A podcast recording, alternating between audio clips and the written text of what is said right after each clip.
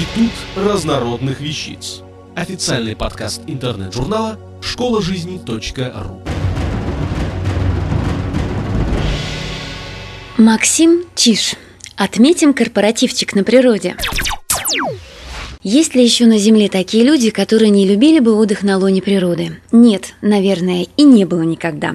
Наблюдая за детьми, резвящимися у костра или в речушке, невольно хочется зажить так, как жили древние люди.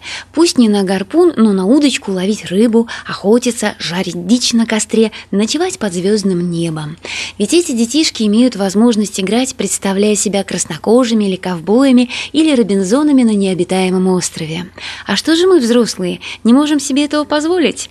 Наверное, можем, но только, наверное, будет стыдно перед своими же детьми впасть в детство в их присутствии.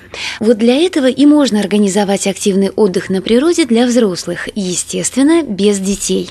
Некоторые люди, когда слышат слова «для взрослых», то обязательно видят в этом какой-то эротический подтекст. Но давайте представим, что нам захотелось именно впасть в детство. Что нам для этого надо? Первое, чем следует заняться, это уговорить шефа на работе выделить денек на поездку на природу для корпоративного отдыха. Мотивировать это можно тем, что вы обращаетесь от имени всего коллектива с просьбой провести праздник вместе, и что другой возможности, кроме как выбраться куда-либо с драгоценным шефом в другое время, не предвидится, так как у всех свои семьи, дети, просто нет времени. И вот, когда шеф даст зеленый свет, приступаем ко второй фазе – как нужно подготовиться к корпоративному празднику? Наверняка на каждом производстве, в каждом офисе есть предприимчивые люди, люди-лидеры, которым можно поручить организацию подготовки, верно? Бухгалтер собирает финансы для предстоящего праздника, завхоз занимается организацией транспорта и другими техническими моментами, повар покупает и готовит потом на празднике разную снеть. А вот теперь переходим к самому интересному – на корпоративе-то надо всех веселить, а вот и предположительный сценарий проведения пикника всем коллективам вашей организации. Количество людей может быть произвольным, а продолжительность посиделок 7-8 часов. Для проведения этого мероприятия вам понадобится снаряжение для похода в лес, мангал для шашлыков, разная атрибутика для конкурсов, призы для них же и магнитофон, наверняка имеющийся в машине. Что будем делать? Искать клад, жарить шашлыки, искать дары леса, играть и участвовать в конкурсах, проводить викторины, загадывать пожелания, танцевать. Как мы это будем делать? Через некоторое время после прибытия на место пикника полянка, естественно, плавно преобразится в огромную скатерть-самобранку. И после того, как будет съеден и выпит первый минимум, можно будет предложить участникам этого действа маленький сюрприз – поиск клада. Заманчиво звучит – Клад должен быть замаскирован неподалеку от поляны, но это должно быть сделано очень ловко, чтобы никто из присутствующих не застал вас за этим занятием.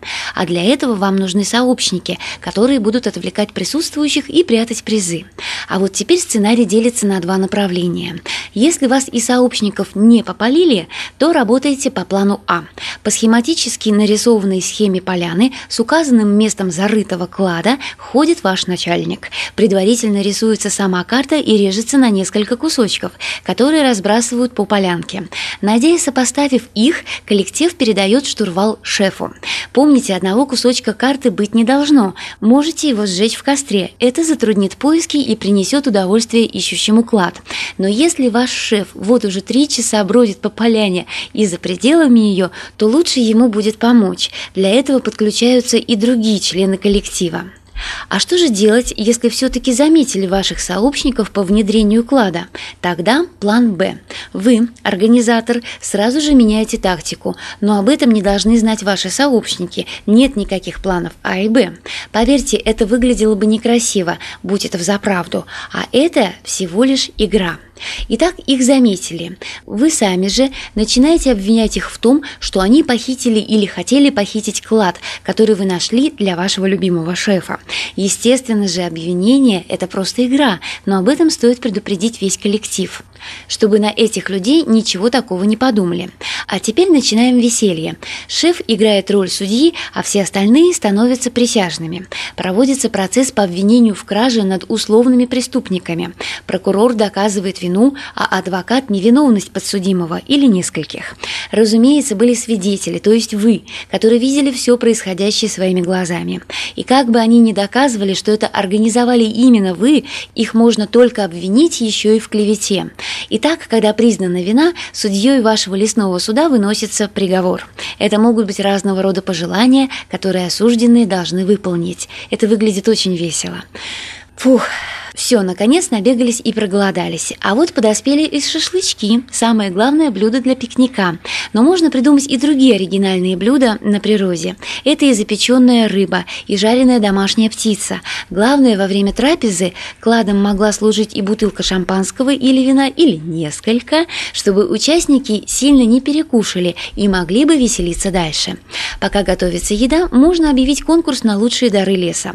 Участники ходят и ищут что-нибудь красивое, красивое или вкусное, а может полезное. Например, вкусные ягоды, грибы, красивые цветы, веточки, полезное посох, рогатка и тому подобное. Чтобы гости не скучали, можно провести несколько викторин. Заданиями к ним могут послужить вопросы вроде «Что вы будете делать, если?». По сути, предлагаются нестандартные ситуации, из которых надо найти выход. Примеры нестандартных ситуаций, посвященных дню рождения. Поводы могут варьироваться. Что делать, если вы несли в подарок вазу и случайно случайно разбили ее? Что делать, если вы сели на именинный торт? Что делать, если вы вспомнили, что у вас день рождения только когда появились первые гости? Что делать, если ваша жена и ваш друг празднуют день рождения в один и тот же день? Что делать, если на следующий день после дня рождения вы проснулись в незнакомом месте? Что делать, если несколько гостей подарили вам одинаковые подарки? Что делать, если вам на день рождения подарили живого крокодила? А что делать, если этот крокодил потом съел того, кто вам его подарил? Царевич Несмеян. Игра для настоящих интеллектуалов. Надо придумать, каким образом рассмешить грустных мужчин, сидящих в ряд напротив женщин. Смешить можно как угодно, но нельзя трогать игроков. Проигравший выполняет желания победителей. И вот начало темнеть. Самое время, когда перед отъездом по домам следует оставить на память пожелания друг другу. Пожелания должны быть шуточными. Они пишутся на листиках и развешиваются на деревьях и кустах. Например, «Надень шляпу, а то сливаешься с ландшафтом». «Ищу друга, не заблудись в лесу, как я». «Не забудь вручить подарок». «Не ешь много мяса, поблизости нет кустов». Радуйся жизни, пока на природе. Вспоминай лишь хорошее, например, наш пикник шефу. И у тебя будет день рождения. Не расстраивайся. Жди своего момента. Не беспокойся, пока ты жив, мы еще организуем множество таких праздников организатору. А в заключение поговорим о том, какие могут быть поводы для празднования. Да самые любые, и не только праздники. Например, сегодня 31 мая, и это последнее 31 мая в этом году. Поэтому стоит отметить. Кстати, Всемирный день блондинок тоже повод. Автор статьи «Отметим корпоративчик на природе» Максим Чиш. Текст читала Илона Тунка-Грошева. Институт разнородных вещиц. Официальный подкаст интернет-журнала школа жизни.ру. Слушайте и читайте нас на www.школажизни.ру.